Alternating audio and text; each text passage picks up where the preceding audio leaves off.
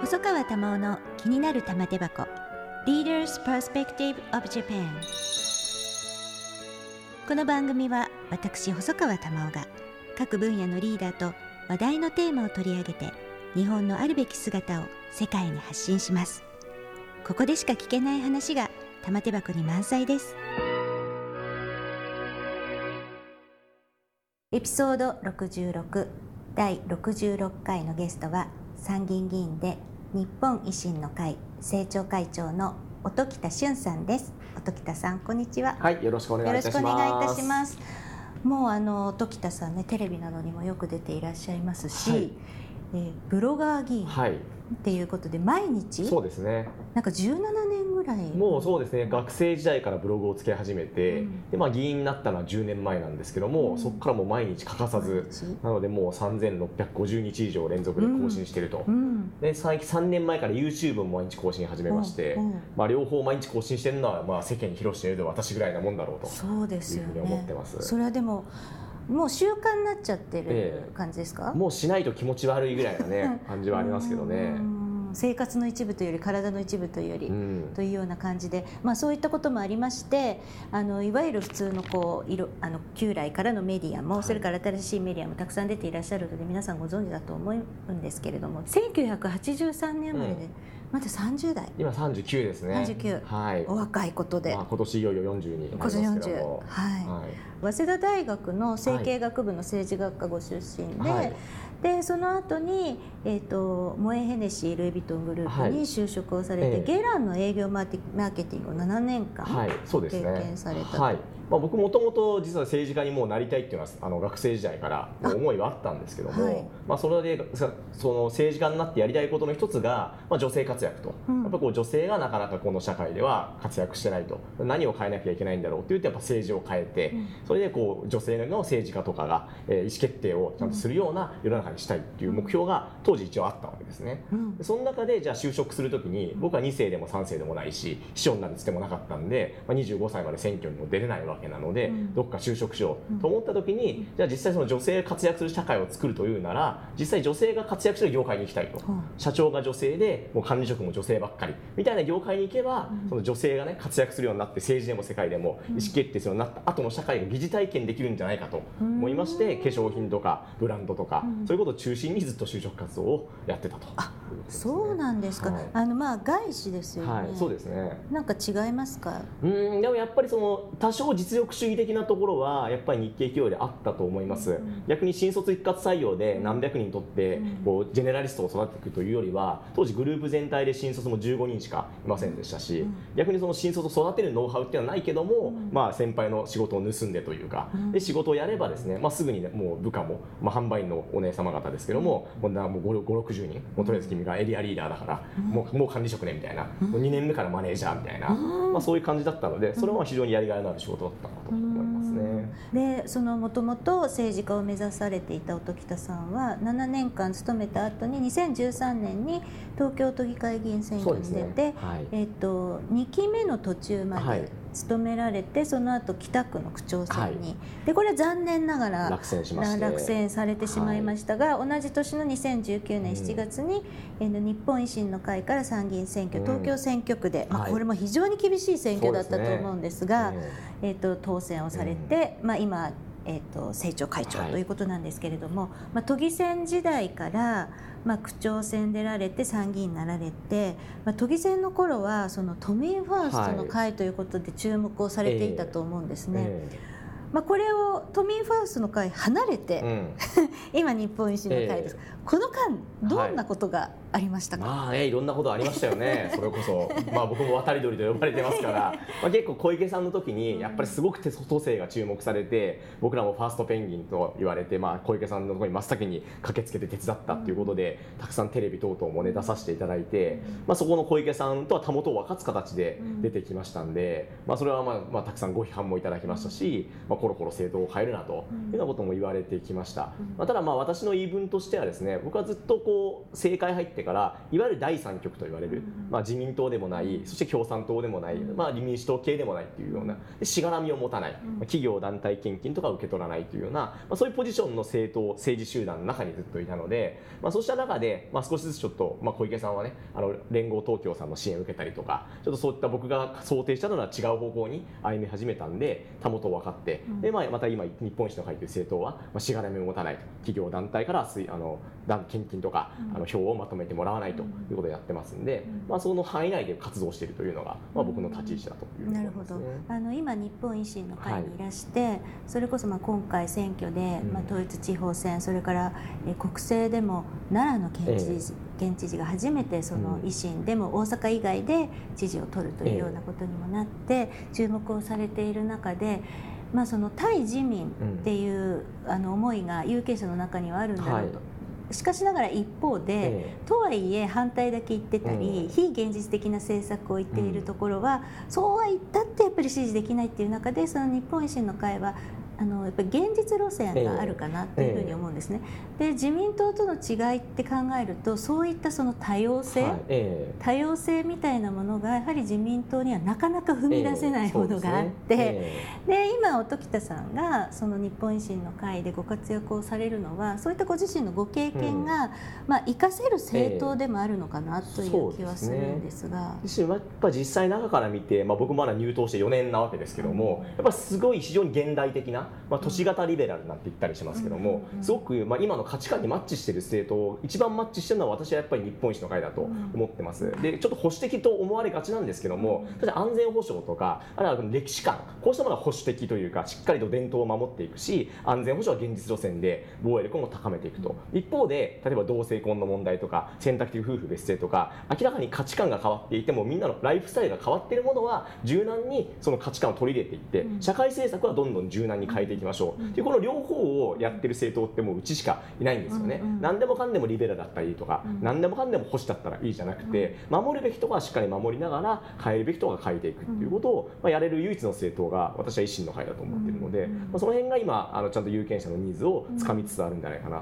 というふうに思いますね。まあ、この間の統一地方選挙では新たに599人が当,、はい、当選して東京の串町議会選挙では候補者 70, 70人中67人がはい、まあ、東京ですよね、えー、音喜多さんもね東京の選挙区で、そういった意味ではこの結果っていうのは、うん、まあ、今お話あられたように、まあ、その保守的に伝統で守る部分とそれから社会のニーズにきちんとマッチしているっていうことがあると思うんですがそれ以外に何かその維新への追い風を感じる理由ってありますか、うん、そうですね。やっぱり実績があることだと思います。で、まあ、東京は非常にこれまで苦しい戦いが続いてきて、まあ、4年前は23区内でも1人の候補者すら通せなかったというようなあの自治体もありました、うん、まあ、それが今はもう勝率で96%まあまあ、1名、2名だったらトップ当選というような区もたくさん増えてあの予想以上のご期待をいただいたと思います。今、数ある野党の中で維新が一番違うのは僕らは国会ではまだ小さい政党ですけども本拠地の大阪では地方政府の政権与党なんですね、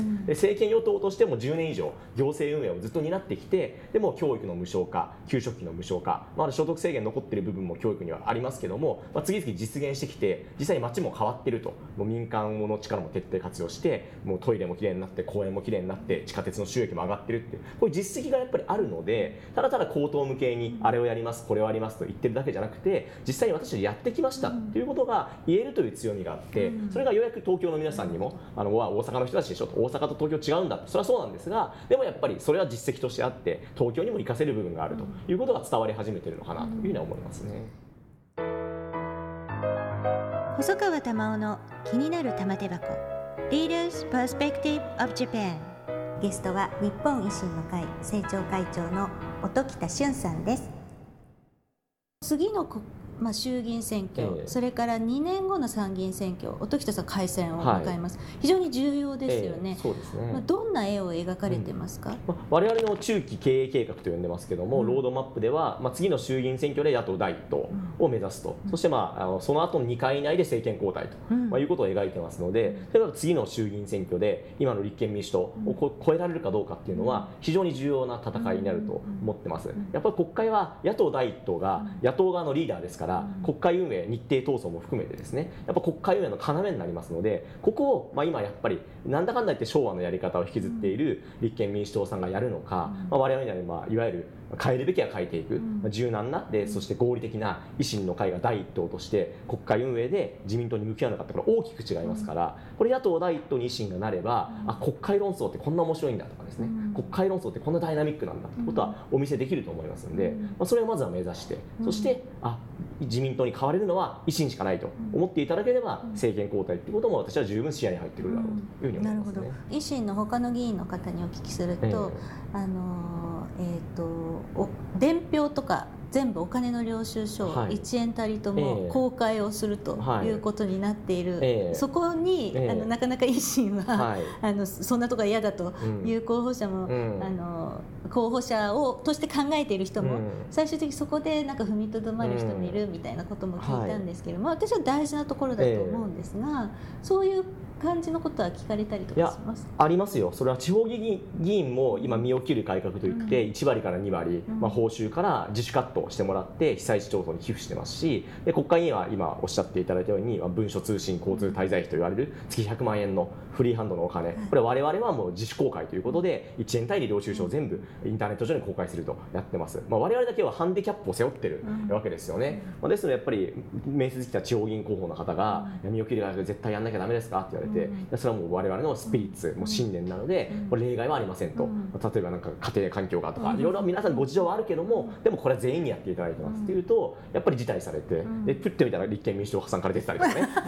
そういう方もやっぱり残念ながらね、数名はいらっしゃいました、そういうことは。まあ、でもそういう方は逆にね、あの維新に諦められた方が良かったみたいなところも、維新にとっては。ええと思いますね、で我々その政治家の身分や待遇にこだわらないと、お金が目的じゃないので、いつ辞めたっていいんだという気持ちじゃないと、やっぱりこう政治家を続けることに固執をしてね票のためお金のためにあの信念曲げていくような人になってしまうのでその入り口のところからね1割2割ぐらい、まあ、特に東京都内で1000万近くお金もらってるわけですからその1割2割はカットできないっていう人はやっぱり維新に入らなくてよかったというふうに思いますしね。それはまああの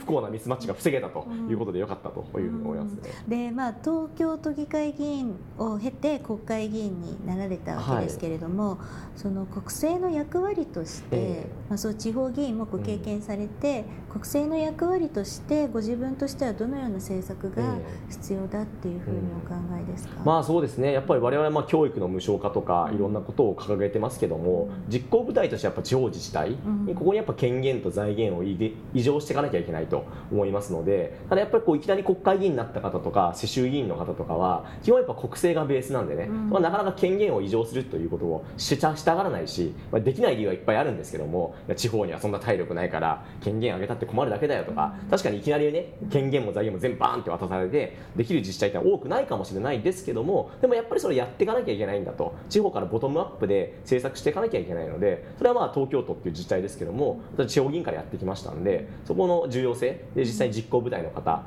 が官僚が書いた法律をそんなすぐできるわけじゃないとかいろんな実態も分かってますから、まあ、そこをしっかり睨みながら統治機構改革地方分権を進めていくということはあの党としても私としてもしっかりやっていきたいなと思いますね。なんか維新の会でえーと、その官僚のレクがもう完全オンラインみたいに決めたりとかしてるんですか、えー、極力オンラインでやるようにというようなオフレは出てます、あと紙はどうですそうですね。ペーパーレスも重要でもううちの会議はあのペーパーを配るの一切やめました、うんうん、全部うちは Google を導入してるんですが、うん、もうそのフォルダの中に全部入ってるので必要だったら各自自分で印刷して持ってくるし、うん、そうじゃないタブレットとかパソコン持ち込んで画面で見るということを徹底してます、それはすごく官僚側からありがたがれて、よくまあ翌日勉強会やりますととじゃあ先生が30人出席するんで30部念のため40部印刷してきてみたいな感じで多分他党まだそうやってやってるんですよ。でもその点はうちはもう何もなくて PDF でファイルを一歩メールで送ってくれればあとはもう自動的にフォルダの中に入れといて僕らが自分で取りに行くと。もしくは Google カレンダーに貼り付けておくというような仕組みになっているのでそこも我が党はだいぶあの各政党の中で進んでるかなと思いますね。あの民間企業はほぼそうなんですよね、えー、もう今、はい、でなんかこの永田町界隈だけがやたらと、うんえ。ー、昭和の、はい、匂いがする、はい、でそこは例えばその国からいろんな意味で SDGs とか、いろんなこと言っているのに自分たちがやらないと、それはどうしたらいいですか？維新が政権取ったら、そういうのこうやっぱりルール化してやっていく。国会のいろんなシステムもありますよね。それはねすごい非常にやりたいことの一つですね。これもやっぱり野党第一党の力って大きくて、まあ議会運営委員会っていうね議会の中のお作法を決める会議も、まあ、野党代表はだだ野党第一党が発言するわけですから、そこはおそらく僕らから見て立憲民主党さんはかなり消極的新しいことを取り入れることにやっぱ慣習とかに気を使ってあと共産党さんとかもやっぱ基本ちょっと慎重なので、配慮するとなかなか物事が進まないと、まあ僕らが野党第一党になればもうやめましょうと。例えば今官僚の皆さんがねパソコンを開いてメモを取ることもなんかはばかれる雰囲気とかあるわけですよ。みんなこの紙と鉛筆でメモを取って帰ったら多分パソコン打ち込んでるわけですよ。そんな二度手間じゃないですか。でこの間僕予算委員会でねあえて総理にいやパソコンを開いて目の前で取ったら失礼だと思いますか？って言ったらいや私は思いませんと、まあ、それは総理からどんどん発信してくれと、みんな大臣の前でパソコンを開くなんてスマホいじるなんて失礼だって思って自発的に、ね、そういうことやってないからみんな萎縮してやらないわけですよね。でもそういうこともどんどんどんどん私たち国会議員の側がねもうどんどんパソコンで取れと。何の録音もしても構わないと。そっちの効率がいいでしょ。デジタル化でやりましょうよっていうことをやっぱり大きい政党それなりの大きい政党がイニシアチブ取ってやっていくということが非常に重要だというふうに思いますね今ね官僚になる人が減ってきたっていうね由々しき問題がありますから、はい、そういったこう慣習ですよね、えー、おそらく。慣習によって今時じゃない働き方みたいなことで、まあ、こう避けられてしまうっていうところがあると思いますので、ぜひ直していただきたいというふうにも思うんですけれどもあの時田さんご自身はですね、まあ、あのそういう社会の変化に対応していくいろいろな制度を多分変えていったり、新しく作っていったりっていうことを、あのすごくあの関心がられるしそういうことなさりたいと、なさっていくあのやっていくべきだというふうにお考えだと思うんです。が、まあ、一つテーマを挙げれば、まあ、昨今話題になった LGBT の理解増進法なんですが、法案なんですがこれもサミットに合わせるかのように駆け込みで、とりあえず出したみたいな、ただその内容が、あの2年前にえ合意したものよりも後退してしまっている、非常に音喜多さんご自身も悩まれているというご様子をそれこそ YouTube とかで私も拝見しましたけれども、これについてはどういうふうに思われますか、基本に私たちはその LGBT の当事者の方々、まあ、一番象徴的な同性婚ですけどもこれはもう容認をするべきだと認めていくべきだという立場ですのでこれ何らかの立法措置というのは必要ですからこれは賛成の立場でずっとやってきました。ただ一方でやっぱりこの2年前にも超党派で話し合ってきたところなんですけどこの2年間で状況の変化も起きていて、まあ、特にトランスジェンダーの方の問題もちろん当事者の方のご意見も重要ですがスポーツの大会とかで、トランスジェンダーの性別変わった方が記録を塗り替えてしまったりとかあるいは共通の更衣室とかあのトイレとかを使うという状況になってちょっと女性の方から懸念の声が上がったりということが、まだ2年前はもちろんあったんでしょうけどまだ小さかった懸念が世界各地でやっぱり表面化してきていると、まあ、こうした中でやっぱり多くの方の理解を得てこういう法案を作るというやっぱり多くの方の理解を得ないと強引にサミットだからとかもう国会閉じるからって可決しても 多分多くの禍根が残ってせっかく理解増進でねみんなでこう多様性認めていこうっていうふうにいきなり一歩目から禍根だらけのあの法律を制定させていいのかっていうのはすごく僕らも迷いがあってでも必要は法律は作らなきゃいけない。この機を逃したらまたしばらくなくなっちゃうよねっていう道も分かる。かといって強引に言って摩擦がすごく生じたまま法案を可決させていいのかっていう思いもあって今まあ今週なんか本当に今日々日々党内でも議論が続いているという状況ですね。うん。そうするとまあ、これにだから国会出したから国会に出されたんで賛成か反対かって表明しなくちゃいけない、はい、苦しい時ですよね。そうですね。なんで今は我々は、まあ、国民民主党さんも今ちょっと立ち位置がまだ留保しているので、うん、第3の案今自民党さんと立憲さんの案っていうのは大きく2つあるわけですけども第3の案やっぱこうどちらもちょっとやっぱりまだかなりバチバチぶつかってますんで、まあ、両者に歩み寄ってもう少し多くの人が納得できるような新しい提案ができないかということでもう時間もないんですが今最後の調整をしているというところです、ね、会期末に向けて。そうですね。もう多分今週来週あたりからも審議が始まりますんで、まあ、そこに間に合うように私たちも何らか新しいもう一つの選択肢をお示しできればと思ってます。これ理念法と言われてますよね、はいえ。ー、これによって何か罰せられるものではなくて、うんえ。ー、みんなで理解をしていきましょうっていうものだと思うのに、はい。えー、そんなに細かい文言が。なんか重要かなっていう気はするんですけれども、えー、そうですね。これおっしゃる通り理念法なんで、うん、何か罰則がついたりとか、うん、実行力がと即座に、うん、あの生じるものではありません。ただそれがゆえにですね、何が生じるか分かんないっていうこの曖昧なんですよね。でもこうできたらやっぱりじゃあ何か訴訟が起きて、この法律にこういうことが書いてあるからそれを理由にこう何か弁護士の方がやっぱロジックを組んで裁判でこう主張したりとかそういうことはやっぱり実際起きてくると思うんですよ。それどこまでじゃあ裁判所が重く見るかっていうのはもう現時点で分からないのでそこで分からなさみたいなものに皆さん不安があ,、あると。で特にこの2年間ちょっとタイムラグが生じてしまったことで、まあ、海外だといろんな訴訟が起きてたりとか日本でも同じようなこと起こっちゃうんじゃないかとかそれやっぱ不安がすごく大きくなってしまってるっていうところに、もう少しクリアな回答というか、安心させてあげる要素みたいなものをやらないと、なかなか多くの方が納得するような内容にはならないのかもしれないなと思ってますね。まあ、難しいとこです、ね、非常に難しい。ただ本当に我々としてはなんとか成立させたいと思ってますし、うん、えー、とは思ってまたちょっと前一歩でも前に進めるような内容にしたいなと思ってます、ね、そうですね。まあ、日本で日本だけがないと、言われているっていうところもありますので難しいですけどもぜひ進めてもらいたいなというふうにも思います、今日はなんかまだ喋り足りないことたくさんあったと思い。ますけれども、またあのぜひ出ていただければというふうに思います、ありがとうございます。ありがとうございました。細川玉緒の気になる玉手箱玉緒細川賞 Leaders Perspective of Japan エピソード66ゲストは参議院議員で日本維新の会政調会長の音喜多俊さんでした。